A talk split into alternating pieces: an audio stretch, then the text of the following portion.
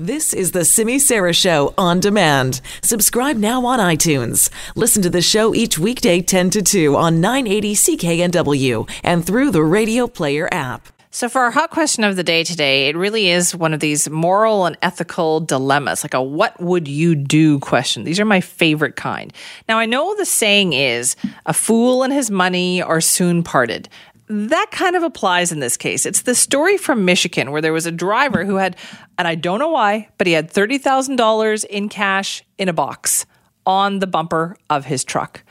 Of course, he drove off. And of course, the cash blew onto the roadside, meaning a lot of other drivers noticed there was all this money flying around. So they pulled over and they took well, quite a bit of that cash actually for themselves. Authorities didn't take long for authorities to show up. They collected some of the money. Uh, let's see here. How much did they actually collect? Well, they gathered about $2,500. Good Samaritans turned in another $4,500, but I think you can do the math on that and know that the vast majority of this $30,000 is still out there. So now authorities are asking them to please hand over the money so it can be returned to its owner.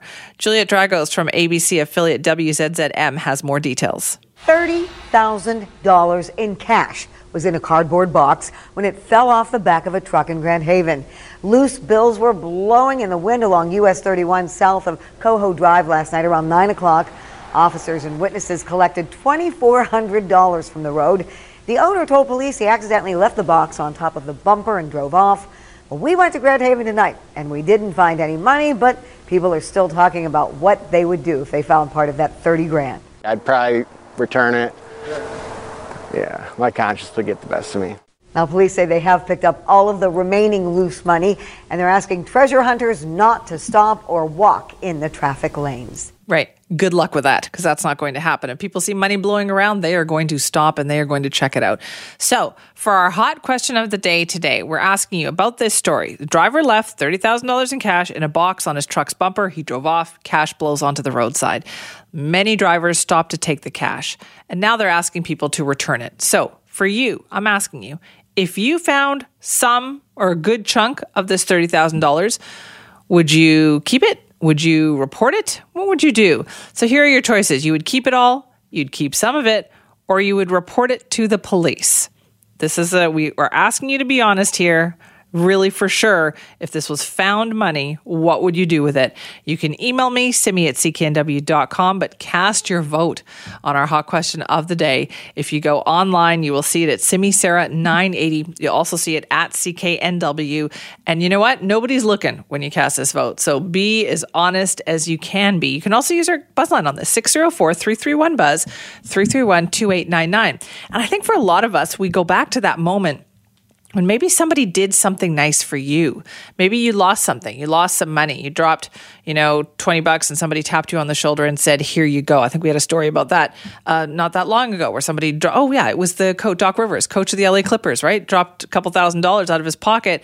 Somebody tapped him on the shoulder and said, Oh, you dropped this. And Doc Rivers hadn't even noticed. So there's good people out there in the world. And then there's people who go, You know what? Nobody's going to know. I'm just going to keep this for myself. Which one are you?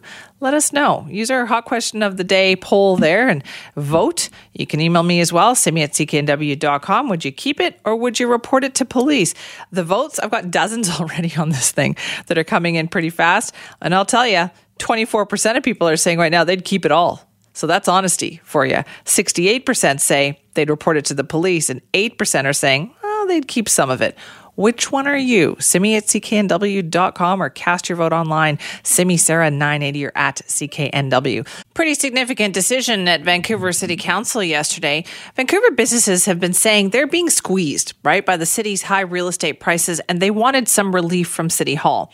So, what happened last night at Council is that by a decision that was close, so it was only a one vote difference, they voted to shift 2% of the tax burden from businesses onto residential homeowners.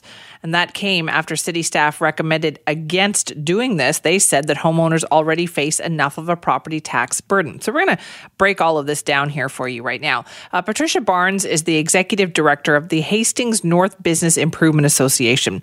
She said the tax shift is desperately needed with businesses on the brink of closure. Yes, the 2% shift is important. We are in a crisis situation. Yes, my businesses need help.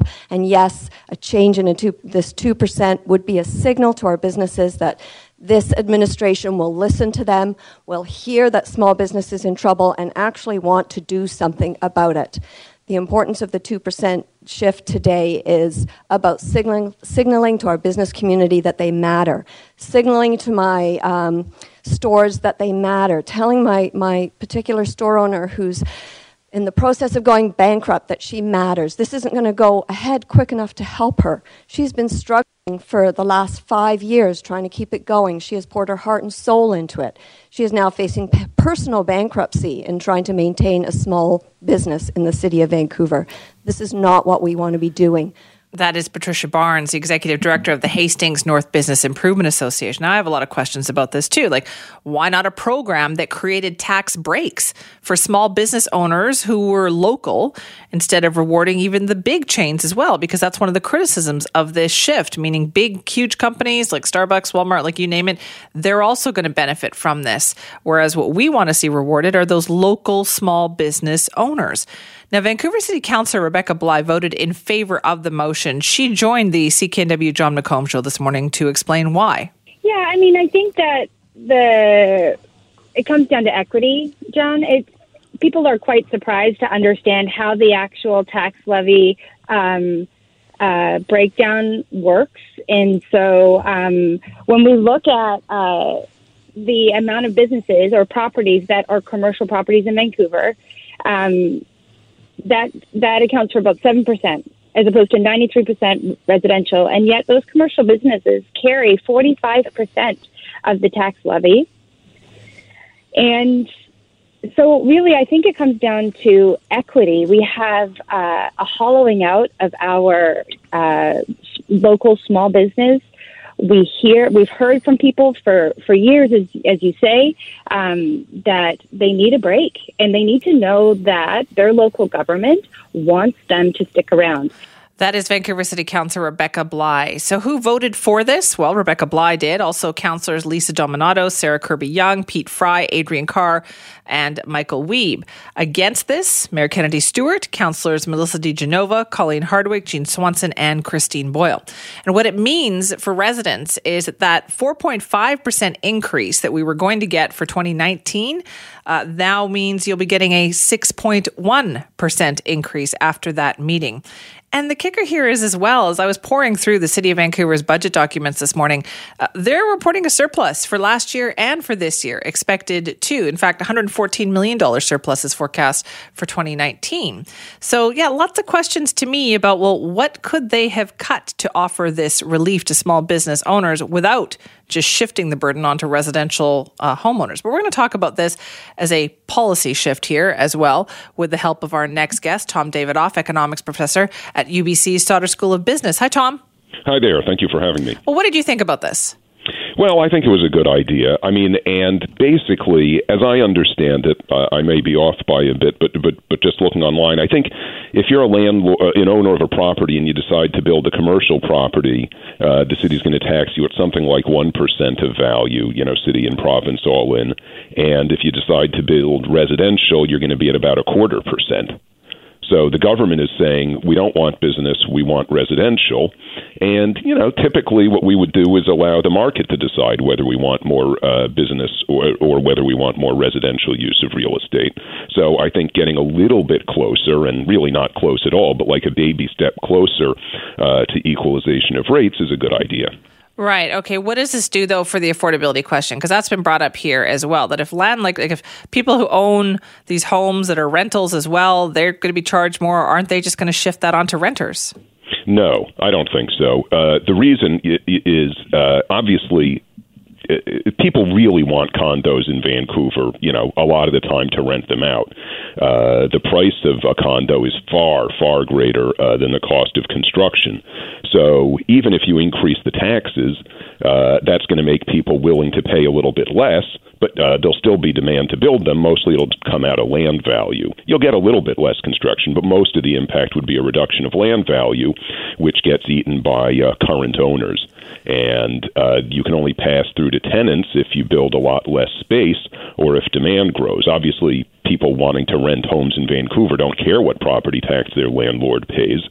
Uh, and so, unless you thought people would stop wanting to build condos and rental buildings uh, because property taxes go up a bit, uh, you're not going to see much of an impact on rents. Is there a better way to do this, though, do you think?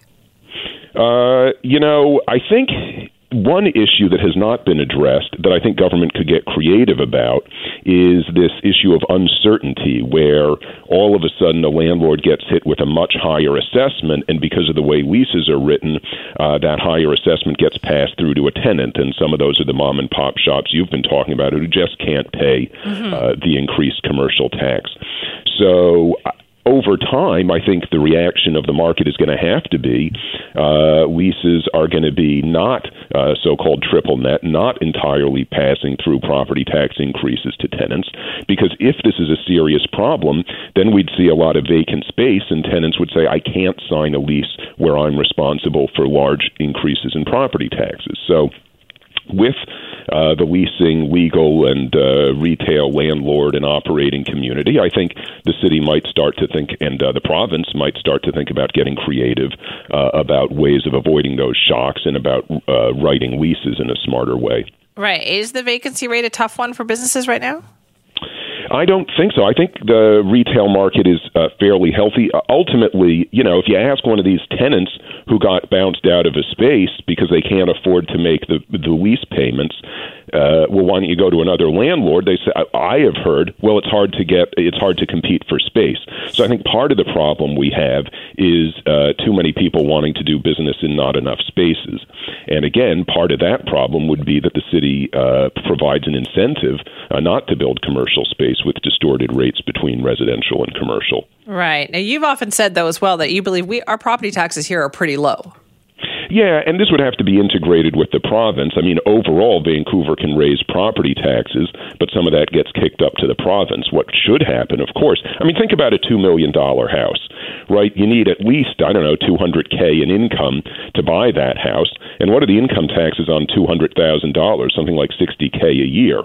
Whereas that $2 million property would pay about $6,000 a year in property taxes so 10 times the income tax rate uh, as the uh, property tax rate. Why? You know, why is it so bad to work for a living but so great to buy a property, uh, especially in a market like Vancouver where we're challenged to add supply? No, I think uh, generally speaking, we should be raising property taxes uh, across the board, particularly on residential, but that can only really work if the province steps in and lowers other taxes like income and sales tax right. in Greater Vancouver. Because that's the key here as well, right? Is that people are going to look at this and all they're going to see is that, hey, my property taxes are going up.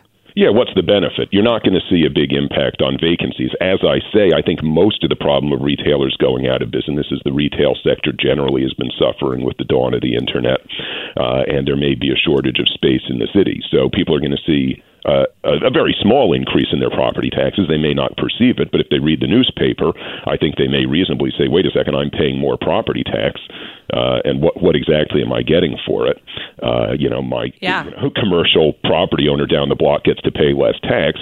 Politically, that may not be much of a winner, and that may be why we saw a split council certainly the case. Tom, thanks so much for talking to us about this. Oh, real pleasure. Very interesting topic. Thank it, you. It is. Thank you. That is Tom Davidoff, an economics professor at UBC's Sauder School of Business. Now, right across Canada, we are pretty good recyclers, right? I mean, I think what was the stat I said yesterday? Something like 93% of Canadians have access to at least one recycling program. And really, the truth is, we have access to probably more than one. And we do it because it makes us feel good about all this stuff that we're always using in our homes. This idea that, oh, it's okay, it's being recycled. So you probably don't think of it as a business, but that is exactly what it is. The reason why we have all these programs is that that product is exactly that a product. It was being sold. The goal is to sell almost everything that we put in our blue bin or your yellow bag, whatever the case may be. There has been a price for paper, cardboard, different types of plastic and glass. And for years, we were sending a lot of this material overseas to other countries and it was being processed there. But about 13, 14 months ago, China decided that they had enough of their own recycling. They can't take stuff from other countries, so they were closing the doors on that. And now other Asian countries are doing the same. That means the business model is collapsing. You're still I'm still, we are all still putting stuff in our blue bin and bags, but now it's being stockpiled because it's not actually or necessarily being processed. Uh, some cities are losing millions of dollars on their recycling program. So there's this whole uh, move towards rethinking the economics of recycling. So, what does that mean for where our recyclables end up? And how are our municipalities making money from the goods that we are putting in those blue bins and boxes? To talk more about this, we're joined now by Maria Kelleher, who's a principal at Kelleher Environmental in Toronto. Maria, thank you so much for joining us. Oh, my pleasure. Thank you for having me. Are we reaching a real tipping point here with these recycling programs in Canada? Well, it all depends what you mean by tipping point. I mean, we're making less money on the revenue side than we used to, but uh, we're still making a bit of money. And a lot of things are cyclic. We didn't used to send our, our material to China. That only started maybe 10 or 15 years ago. Um, and China had warned us they were going to do this. So in 2013, China said, we're putting up a green fence. It was called China's Green Fence, and we're getting a bit more picky about the materials we take from you. And that forced people to clean their act up a bit. And then in 2018, they just said, "We're done." You know, China soared. You have to. You can only send us extremely clean materials. So, as you mentioned, by then they had developed their own domestic supply of materials. They didn't really need our materials anymore. The reason they were willing to take it was because they were short of materials for their own production processes. So they really needed our material, but now they really don't need it anymore. So, yeah, we need to completely rethink how we do things. It doesn't mean we shouldn't recycle, it just means we need to develop um, domestic markets that will probably pay us a bit less, but we will still make some money. So on the revenue side, but uh, you know, recycling always costs money um, or it costs money for most things. Right. So is, are we having to rethink this then? Like, how do we change our programs, and how is that going to affect affect those people, like the homeowners, who are putting all their stuff in their blue bins? Well, first of all, the stuff we put in the blue bin is completely different to what it was five years ago. Yeah. So there's about four different things happening you know, we have a lot less newspapers because people don't read paper newspapers. We have a lot more takeout packaging because people like takeout food more than they used to. People like to snack, and there's all these little snack packs in in our blue bin, and all of that makes it harder to produce really clean material. Um, but that's just, you know, our lifestyles are changing. We're um, we're ordering much more stuff online, so it gets delivered in cardboard boxes. We didn't have that five or ten years ago. So everything's changing. And then China is saying no more. And so everything's changing all at the same time. So, like any business, you have to sit down and think, well, what am I going to do about this? And, you know, redesign all your business processes to deal with the reality that we have in 2019. Are we doing that though? Are we redesigning those processes? Well, slowly, but you know, technology takes a few years to catch up with what's happening. So, on the recycling side, we've got better optical sorters now than we used to have. They're getting better and better all the time. But the key with recycling is to make really clean material because um, markets get fussier and fussier about the cleanliness and contamination if they can afford to be fussy, which of course they can afford to be fussy now because they've got loads of material that we're all trying to sell. And so the guy with the cleanest material will get the will get the sales. So the key is to make your material really high quality and really clean. Um, and that's uh, something we haven't had to really do for a while. So, yeah. yeah, so the machinery will catch up, but it always is a lag, usually of two or three years before designers can come up with something that'll deal with what we're dealing with now. So when you talk about the materials being clean, is that then the onus on us, the ones who are, you know, produce like providing all of this product? Like we have to make sure it's cleaner when we put it in our bins. Absolutely, and that's uh, that's a real problem at the moment because people get confused about what goes in the bin, and one of the things we're having a problem with now is aspirational recycling, or we call it wish cycling, where someone says, "Is this tub, you know, recyclable or not recyclable?" Oh, I'm not sure. I'll just throw it in the bin. And so what we're saying now, we used to say, put it all in and we'll sort it out. Now we're saying, no, don't do that. Like, yeah, only put in what you're sure about, and the rest really. I know it goes against uh, the way we think now, but the rest is really better off in the garbage because it keeps the recycling cleaner. But it sounds like we need a rethink as to how we approach this whole process. Completely. We need a complete rethink because the world around us has changed very quickly. And so we need to be fairly swift on our feet and redesign and rethink, not cancel recycling programs, just modify them a bit to make sense in with the materials that we have right now and who we're able to sell them to, what money we can get for them. But recycling, you know, curbside recycling never really made money. It just it's uh, where I live. Um, in Ontario, it's it's the law. It's mandatory. We all have to recycle if we live in communities of a certain size. So there's no option. You have to do it, um, and that's the case in a few other provinces across the country. So if you have to do it, you have to make it as economical as you can. Um, and people are working extremely hard right now trying to think this all through. Right. It just seems that for so long we just assume just throw it in the bin and it's going to get recycled. But now, if it's more work, are we concerned that maybe not as many people will recycle? I think people will recycle because it, it helps them expiate their guilt for being consumers. So, I mean, people are very conscious of overpackaged materials and they're very conscientious about trying to limit how much packaging they buy. But um, people want to recycle, so I think it's it's with us now. It's a it's a social norm. It's the way we live and the way we behave. Um, it's just slowly beginning to cost a lot more money, and I know a lot of communities are saying, "Oh, it cost us." You know, the new contract was twice what the old contract was. Well, that's just business catching up. You know, the old contract might have been five or seven years old, and everything was different then. So when they rebid, they have to right. put the price up to reflect what's going on today. You, you, sound very optimistic about this, though, because there has been a lot of people going, "Well, well this is, sounds terrible. We're not we're not doing this the way we thought we were going to be doing this." But you sound optimistic about it. Yeah, because I've seen these cycles before. You know, you you get hit by something you weren't expecting, and you have to regroup. You have to say, "Okay, we weren't really expecting this to happen, but." it's here now and it's here to stay, and we just have to adjust. It's like any business process. So, you know, something new comes at you, you need to uh, quickly adjust, or uh, you'll just be losing money. So. Um, I do, you know, uh, in Europe, for instance, where people simply have to recycle packaging under the EU packaging directive, big companies with lots of expertise are coming up with new designs of equipment that, that we will buy from them or else invent them ourselves. So I do feel positive that yes, people will figure it out. But they, it always there's always a little bit of time when it, people it takes a while for people to adjust and come up with a new idea. But everybody's working on it, so I do feel positive. Yeah. Okay, good, Maria. Thank you so much for your time.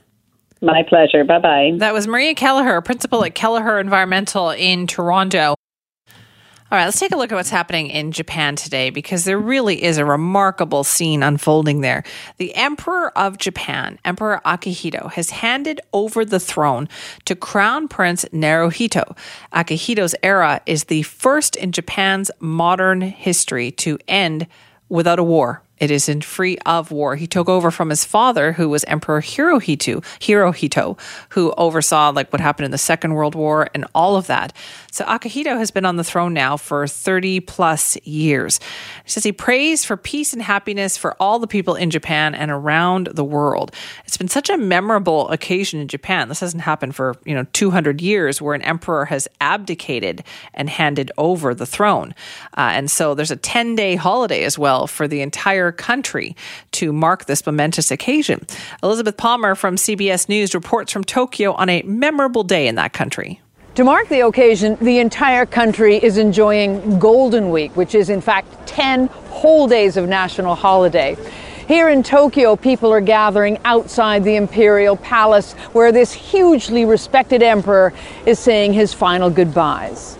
In a short ceremony, Akihito thanked the people who'd supported him. and said he was fortunate to have served.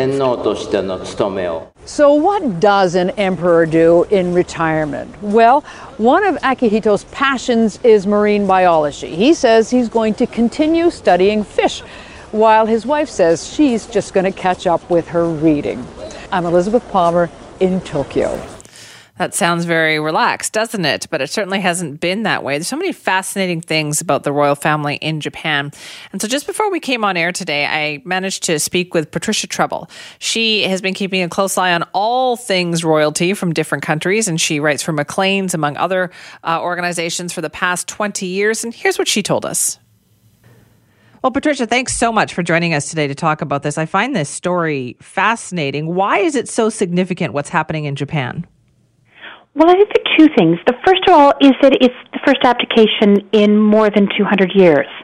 Um, and Emperor Akihito had been on the throne for three decades and had really had wanted to step down. His health has been declining in recent years, um, but it was not easy. Um, so in 2016, he had to he had to do an incredibly rare address to the nation. And this is a man who does not speak regularly. Um, the monarchy in uh, in Japan is, is different from the monarchy here. Um, it's a very it's a very formal monarchy, and he when he spoke to the nation, he he basically laid out the cause that he was worried his health would continue to decline. He's had some heart issues. He's had prostate cancer, and he went up. He didn't quite say the word abdication. That would be a step too far, but he made it clear there needed to be a change. And it still took three years for this day to come.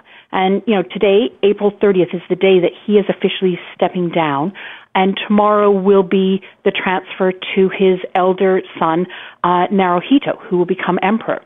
And the second thing is also that it is, it exposes really the fragility of the chrysanthemum uh, throne, which in that is a male only throne. Right. So Naruhito has a daughter, only a daughter. She can she is not in line of succession. There are only two young people in line of succession: Naruhito's brother and 12-year-old nephew, and that is it. Do you think that might change though as a result? Because it seems like it's getting a lot of discussion now. I think it's getting a lot of discussion. There was a lot of discussion before before the birth of um, his nephew, uh, Hisahito, who is now 12 years old and there was talk of changing it, and that kind of died away. The conservative guard within Japan does not want that change, but I think it is becoming something that they're going to have to talk about because what you're seeing really is women are increasingly they want equality. Um, it is one of the most unequal Western industrialized nations out there, um, and so I think this might this might start the discussion going. Um, what will happen, I don't know. Um, the imperial family stays well away from politics. Um, so it's simply it's. I think it's something they probably would like, but you will never have them talking about it. Right. It's interesting though that like female members of the royal family they lose their place in the royal family, right? If they marry outside yep. of royalty. Exactly, they completely lose their place. Um, and so this is, and so what's been happening is simply Akihito has has you know four granddaughters um, and the minute they marry, they're gone. Um, and wow. so what's happening is the royal family is getting smaller and smaller and smaller. So you're become, it's becoming very fragile. I mean, so if anything goes wrong, there's simply no, and that wasn't always the case. I mean, there have been female empresses in the past. Um, but certainly within recent times, it's been male only, and that is the law right now. It's the imperial the the imperial household law of 1947. So they would have to change it. But the interesting thing is that you've got a new emperor and empress, and these are very much of the time. So Naruhito really had to fight to win the hand of his wife, um, Princess Masako, because she was a diplomat. She was a high flyer, multilingual, edu- very well educated, um, and she knew the strictures that were going to come with imperial mm-hmm. life. And so he had to propose three times before she would agree. And he always promised to defend her, and he really has. And she's had a very hard time. Um, she's been away from the public eye for, for more than a decade. Um, with an adjustment or disorder, stress and anxiety from the pressures that were put on her to have a son. And of course, she didn't. She had a daughter. Um, and only recently has she been really coming back more and more into the into the public And he is very much a relaxed man. Now, Akihito was a revelation because here was a man who he and his wife, um, Empress Michiko, went out to the went out into the public. They talked to people face to face, eye to eye. They made that contact that had never happened before in Japan, um, because of course his father Hirohito was worshipped as a god. Right. And so, and he really, and after the the tsunami and the disasters that happened um, early, you know, about a decade ago, he was out there with his wife, with the whole family, um, in a way that they hadn't really seen before. And so he's really opened up the monarchy, and I think Naruhito and Masako will continue it. I mean, Naruhito did, you know, has taken selfies with people, which, you know, for a very staid, very scripted royal family, um, is revolutionary. I mean, we think of it as ordinary, Yeah. but not in Japan. So they really haven't had their, um, I guess, Princess Diana moment, right? They haven't had that person They- yet who changes everything. No. Well, I mean, Masako they thought would be, but then you know she's obviously had issues, and and and the change right now is only the start of it because there's a whole series of events even leading up to the abdication today, mm-hmm. and the abdication today and the installation of Naruhito tomorrow, because the the really elaborate enthronement ceremony is actually going to take place in October, and that's when royalty from around the world is expected to come. And so we'll see what the transformation is. Whatever it is, though, it will be very incremental, very measured, very, um, everything very carefully analyzed. Um, because the imperial royal household, the imperial household really does control things. Um, Well, in- this- I in- noticed. I noticed in, in the article that you had written too, the column that you wrote about this. This is the, even this handover. It's like what a ten day holiday, and for the entire country, and there's all sorts of computer updates and all these other things that have to happen. Well, it, I mean, this is, is is a very big thing because it simply never happened before. So what they've done is they've the, yeah the whole country is, is off for ten days. So they've combined a few. There were some natural holidays that happened at this time, so they kind of combined everything together and said to everyone, "Go have a holiday." Um, but the interesting thing is that um, in Japan they really do follow the um, the royal calendar. So this is the last day of Akihito's era, which is called Heisei. And tomorrow is the start of Naruhito's era, which is called Reiwa. And so this will be Reiwa 1, so the year 1 of, the, of his reign. And so all the computers have to change. Every date has to change. Um, they use the Western calendar as well, but literally, I mean, Microsoft is pushing a special has pushed a special update. They have people on standby because they because it's like Y2K is happening, um, and they're going to assume that there are going to be problems, and so there is this whole sense of of a transition of a moment in time, and I. The question is going to be: Will Naruhito and Masako be able to, to capitalize on that? And that will be the interesting thing to see in in the months and the years to come. This is so interesting, Patricia. Thank you for explaining it to us today. You're more than welcome. That's Patricia Treble. She's been a royal watcher, writes for Maclean's and other magazines and organizations. Let's talk about what's been happening in Surrey. And once again, they are seeing some more violence on their streets that is causing a lot of concern. In particular, there's a Surrey city councillor who said he's having trouble sleeping because of what has been going on. We're going to talk more about this now with the help of Global News senior reporter Janet Brown. Hi, Janet. Good afternoon, Simi. That's right. The counselor you're referring to is Councillor Doug Elford. Uh, talking to him at City Council last night, he said he is having trouble sleeping these last couple of weeks because of all the violence taking part in the city. And the mayor said the very same thing, Simi, back on April the 5th.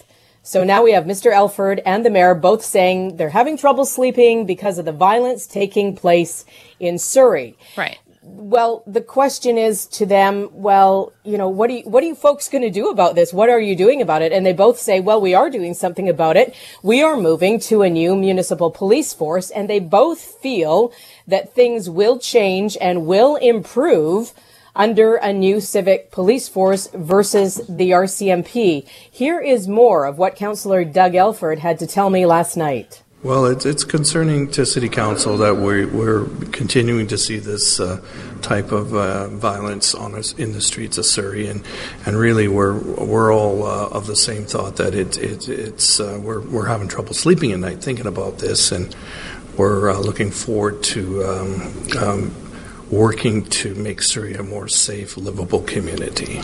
Do you think things will change once we get a municipal force? I'm hoping so because uh, the status quo right now doesn't seem to be to be working, and uh, and the community is telling us this right now. You've had a couple of incidents near your house as well. Well, I've had more than a couple of incidents near my house over the last few years, and it's really concerning to me and my neighbors when they look to me and say, "We, we have to we have to make improvements in our community. We have to."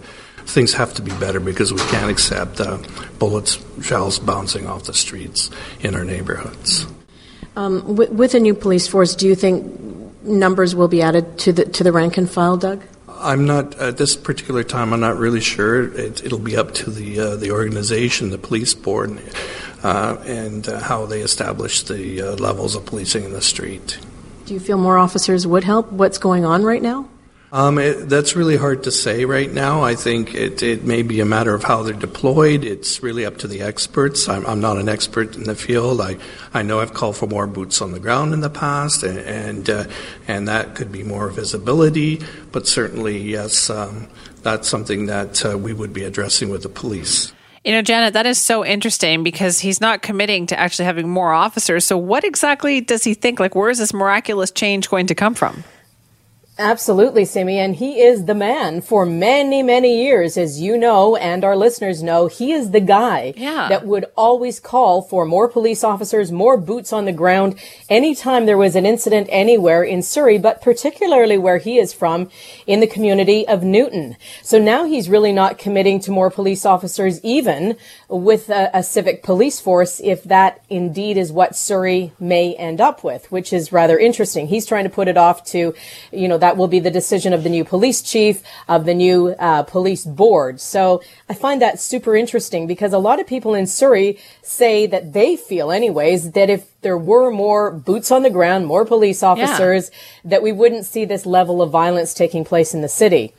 Um, I also talked to Mayor Doug McCallum last night, Simi, uh, for his thoughts on this as well. The, the recent violence. We had a murder uh, Friday in the Fraser Heights neighborhood. Then I'm sure a lot of people saw that crazy video yeah. over the weekend in Newton. That mayhem involving you know bodies and vehicles, etc. And uh, I, I put it to the mayor. What are his thoughts on what's happening? And here's what he had to say. I'm frustrated with what's been going on in our communities, um, and I feel sorry for the people in our communities that have to put up with this kind, type of uh, criminal activity. Uh, and, you know, we deserve better in our communities. Uh, we need a lot safer communities. Will it be different with a municipal force? Well, we're working towards it. I think our communities want to see um, a lot more local control so that we can deal with it. Um, and so I, I think um, certainly as we head towards our, our own Surrey Police, then it will um, give us a lot more local control where we can hopefully um, make our communities um, feel a lot um, safer. All right, that's interesting as well, then, Janet. So, the, what about the local control? Does he think is going to change things, and where are we at with this report? Report. Uh, the report, according to the lone opposition councillor in Surrey, Linda Annis, was supposed to be going from the city of Surrey to the Solicitor General Mike Farnworth today. Uh, but that has been pushed back. Mayor McCallum says it's now still getting the finishing touches, dotting the I's, crossing the T's. He says it should be on the desk of the Solicitor General in the next week to 10 days. And the mayor has promised councillors will get a look at that report uh, at, at, about the same time Mr. Farnworth gets it. And he's also promised the public will eventually get a look at it as well around the same time Mr. Farnworth gets it. So, you know, it's going to be really interesting in, in these coming weeks, Simi, to see exactly what that report says. Um, and also, bottom line, how much is it going to cost the average taxpayers in the city of Surrey? Because that's another big question everybody's asking. Yeah, I'm just so curious as to how the mayor thinks that just by having local control, there's some magical decision that can be made that is going to fix this problem. Well, to answer that as best I can, Simi, uh, and to quote the mayor and, and others on council, that they feel that they will be able to have some input in terms of deployment, where the resources go in the city. Uh, if there seems to be a concentrated area, for instance, in Newton, um, that they could direct the police chief or have some input to the police chief to say, hey, you know what? I think we should Right. add more officers, take a look at what's going on down there. A little bit more input uh, than they have right now. And, and in fact, I'm not even sure if they have much input right now. There is a lot of communication that goes on, of course, between the mayor, council, and the officer in charge of Surrey RCMP, Dwayne McDonald. But in terms of council trying to tell Mr. McDonald, for instance, you know, you should be doing this or this or this, or this is what we think, there's not a lot of that going on. So that's what the mayor means by, um, you know, a different deployment, that sort of thing. More input, he feels, will result with a civic force. So interesting. All right, Janet, thank you. You're welcome, Sim. That is Global News senior reporter Janet Brown reporting from Surrey about the latest developments there. Well, BC's labor code is undergoing some changes, and that actually hasn't happened in decades. So, what's being changed? What does it mean for you? That's what we're going to find out right now with the help of Harry Bains, BC's labor minister. Thank you so much for joining us. Uh, Simi, thank you for having me. So, what kind of changes are we talking about? What's happening? Uh, Simi, like, like you said, uh, the labor code last uh, was uh, has seen its uh, uh, com- you know the review was 1992. Uh, that is 27 years ago, quarter century ago. And uh, you know what? Uh, to put things in, con- in context, uh, Google wasn't even introduced at that time. Uh, so a lot have changed at work at workplaces. The needs of the workers and the employers uh, have changed, uh, but the, our labor laws haven't kept up pace with it. So what we are trying to do is modernize our labor laws uh, so that they reflect the needs of uh, today's economy, reflect the needs uh, of uh, uh, workers and, uh, and and and and, um, and, and employers, so that. Uh, you know, they would have a labor code, a supporting uh, labor board, uh, where they would have a, a objective and fair-minded people to deal with their issues, to have to to continue to strive towards a harmonious and uh, balanced labor relations at unionized workplaces. So, what is going to change then? Like, what would workers notice? So, first thing they will see is the success, successorship rights. Um, uh, when you see contract flipping uh, in many of the healthcare sectors, in the janitorial services, uh, in food services, uh, new uh, service pr- provider comes in, and uh, the the workers who have been unionized in that particular or, uh, operation have a collective agreement in place. They lose all those rights. They lose the rights to the collective agreement and bargaining. New contractor comes in, and these employees uh, many times are not even rehired or reapply for the same job, providing the same service at the same place using the same equipment. So they would uh, see that their rights will be protected through successorship rights. The other one would be the union certification process. Uh, how uh, workers, uh, uh, you know, unionize themselves if they choose to. Um, I think we, I recognize, our government recognize. I think uh, it's uh, recognized in the law that every worker in this country has constitutional right uh, to association and join a union of their choice. Uh, what we've seen in the last 15 years, those rights were eroded. Uh, they were intimidated. There were uh, cases of harassment, threats, and anti-union animus was, was found in many cases. And, and the workers basically were left out uh, without uh, uh, expressing their wishes truly. So we're going to strengthen that area. Uh, now we will continue to have the two steps where they sign union uh, certification card. At the same time, they will be required to go through the secret ballot. Uh, and but we are cutting time from 10 days to five days when that vote within that within time when the vote must take place to cut the time for uh, for anyone to intimidate, or coerce, or interfere in that union uh, certification process. And if they are found to uh, break the law, then uh, the labor relation will have discretion to uh, um, issue certification uh, if they found that the employer has uh, has interfered in in their right, Right. to organize. Uh, what about And- age of workers as well? I understand that was going to be an issue. The age of worker that was yesterday. I mean, that was under the Employment Standards Act. Okay. Uh, we are raising uh, children's age from 12 to 16 years in order to work uh, in a dangerous and hazardous work. So, me, uh, you will be surprised and shocked in my view. Uh, we are the only only jurisdiction in North America where children as young as 12 are, are allowed to work in dangerous and hazardous workplaces such as mining, forestry, and in construction. And we were cited by the International Labor Organization, United Nations, and other jurisdictions uh, that uh, we are risking children's uh, health and safety. And uh, WCB record uh, and data clearly support that. They paid $5 million uh, in injury claims to, to children under 15 last five years. So they are, we are putting their lives in danger, and we are going to eliminate that. But uh, having said that, 14 and 15 year old can continue to work in light work, which will be uh, defined in the regulations going forward, and what is the dangerous work and what is the light work where they are able to work. For example, they could uh, help parents in, in their grocery store uh, stocking shelves or work in a in their uh, you know parents' farm, uh, you know, along with them. Those are the type of things that we will be defining in the legislation uh, regulations, and uh, and uh, so they will continue to work in certain those areas. Right. So then, when do the, all these new changes come into effect? So the changes that we are recommending today, they are effective today. And uh, what we recommended yesterday in the employment standard changes, uh, we will be uh, de- devising uh, regulations that will take some time. And uh, when we receive the royal assent, the regulations in place, and then they will be applied at that time. All right. Well, thank you very much for your time on this. Simi, thank you for having me. That is Harry Bains, the labor minister for the NDP government, talking about changes that they have made or in the process of making for labor standards in this province, the Employment Standards Act, uh, the Labor Code as well.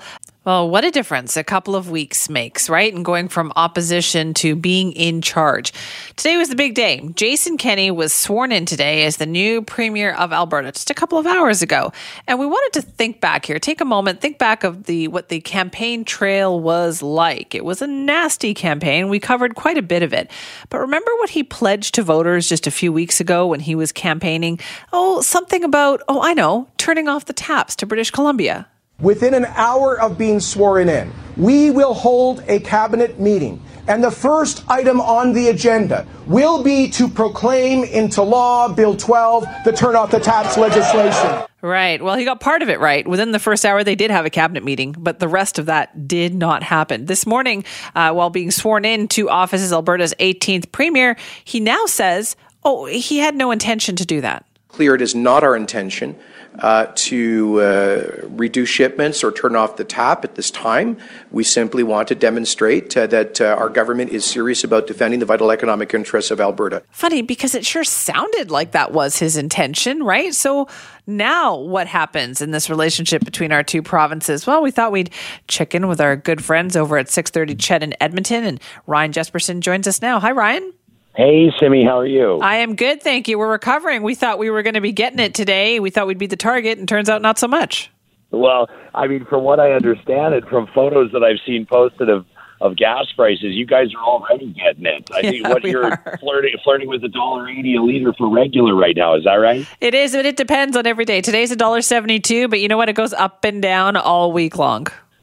It's uh, it's wild. And then I think of all the, I mean, all of those, uh, you know, on, on the West Coast, lucky enough to be driving Ferraris, Maseratis, and Mercedes that are filling up with the 91 and the 94 octane, and you've got to Yeah. be over two dollars a liter, which is uh, absolutely wild. I was I was just spending some time with my brother and sister who both call Vancouver home. Uh, they were back home in Alberta for a recent family gathering, and and uh, I was complaining about a dollar forty-five a liter, and and and they were staring daggers at me.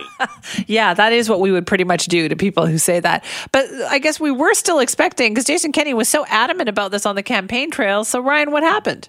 Yeah, I mean, uh, you know, this is this is everything that's wrong about politics, as far as I'm concerned, and I'm certainly not suggesting uh, that I that I want uh, our new premier here in Alberta to immediately pick a fight with our neighbors in in British Columbia.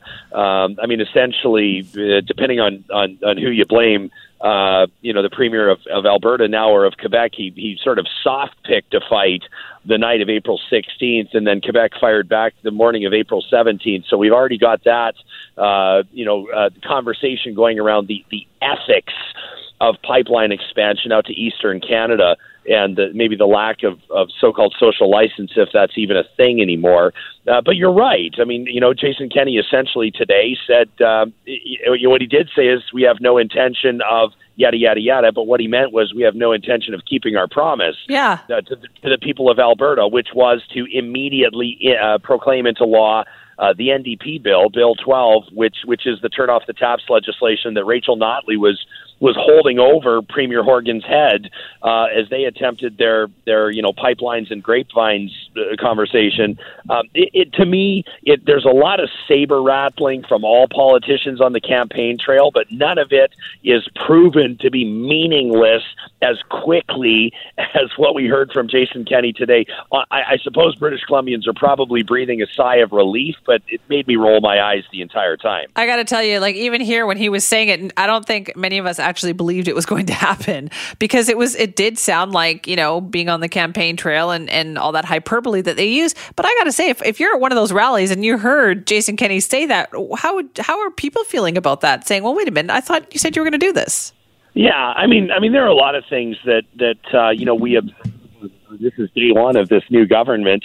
You know, a talk of streamlining and, and government and making government smaller, and he introduces a cabinet larger than the NDP's. Now, big deal. I mean, it's it's two seats larger, right? They had uh, 19 ministers, three associate ministers introduced today, whereas the NDP left with 20, so it's only two more.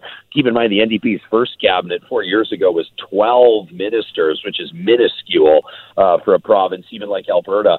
Uh, but but you know, the the, the promises are going to get interesting. Um, you know, people. I suggested on Charles Adler a couple of weeks ago and caught a lot of flack from conservatives in Alberta for it. But I stand by my comments that I think that Jason Kenney is beholden to some special interest groups, including the so-called parents' rights groups, homeschoolers, and parents that were dealt a, a blow in Alberta's highest court, Alberta's Court of Appeal today fighting Bill 24, which is the NDP's act, uh, the School Act, which prohibits uh, schools, uh, most especially faith based schools and private schools, from notifying parents when their children are taking part in a gay straight alliance in the GSA. Uh, so today, they're dealt a setback in court, uh, represented by notorious lawyer John Carpay of the Justice Center for Constitutional Freedoms. And so the news reports say, well, now these groups are going to look to Alberta's Premier Jason Kenney to see what he's going to do in keeping his promise to them that he'll read, that he will roll Yeah. back Bill 24 protections. So we're already seeing a couple interesting storylines, Simi, and they've only been government for three hours. Yeah, Yeah, that's a very good way to put it then. Is that going to matter though, Ryan? Because it seemed to me in the election campaign, a, lot of that other stuff just didn't, it, when it came down to it, didn't matter and people voted UCP anyway. It didn't none of this nothing mattered. It, it didn't matter that that Rachel Notley had had called out John Horgan and had called out uh, Quebec's leadership and had called out Prime Minister Justin Trudeau. It didn't matter that Rachel Notley a longtime New Democrat was cheerleading for pipelines which was bizarre for longtime New De- Democrats to see. Uh, it didn't matter that many of Jason Kenney's candidates were being, uh, you know, dragged through uh, essentially the muck and mire of their own self creation with regards to, you know, homophobic and Islamophobic and white nationalist social media posts. None of it mattered, Simi. What people wanted was the new Democrats out and the conservatives in. And uh, I was even seeing feedback like that on our text line and on Twitter this morning when I was doing my show. Uh, people just saying we've waited four long years to see conservatives back in power in Alberta. It was a 44 year tenure before that with the progressive conservatives. And before that, it was the Social Credit Party, which is Yeah. under Bible Bill Aberhart even more conservative. So this is a province that was not used to a centrist government like Rachel Notley's NDP. And now, for a lot of people, more than a million of them voted for Jason Kenney. The first time we've ever seen a party get a million votes in Alberta. They're happy to see a conservative government back in, regardless of whether or not they're going to get their promises kept. Right, but how long do you think that lasts? Like, obviously, there's a lot of pressure here on Jason Kenney as well, because as you mentioned before, it was always a foregone conclusion of which party was going to be elected. Now we know there are other possibilities. Yeah, but I mean, here's the thing: is one of the beautiful things if you're the United Conservatives, one of the beautiful things about unity is you have lopped off at the knees any other effective conservative alternative. Uh, for a lot of years, well, at least let's say for 10 years in the province of Alberta, while the progressive conservatives held power, the Wildrose Party presented a very real alternative. I mean, they were getting hundreds of thousands of votes in elections. They were strong, and if not for their own self implosion, the Wildrose Party very likely could have formed government uh, had Danielle Smith not crossed the floor uh, in in uh, late 2014, in December 2014. Before that, had a candidate by the name of Allan Hunsperger not gone on a lake of fire rant about about gays uh, in 2012. So uh, with that option gone, with the Wildrose Party no longer a factor, right now the Alberta Party has zero seats. They had three heading into the election. The Alberta Liberals have zero seats. They had one heading into the election, and the Freedom Conservative Party, which just lost its leader this morning, Derek Fildebrandt, has zero seats, and they had one before that as well. So Alberta is, for the first time in a long time, a two-party democracy, and conservatives, whether or not they're keeping their promises, simply look to the electorate, their base, and say, "You want them or us?" Easy way to put it. Listen, uh, Ryan, thanks so much for explaining it to us. Always appreciate the opportunity, Simi. Love having you on. That is Ryan Jespersen, host of the Ryan Jespersen Show on 630 CHED in Edmonton.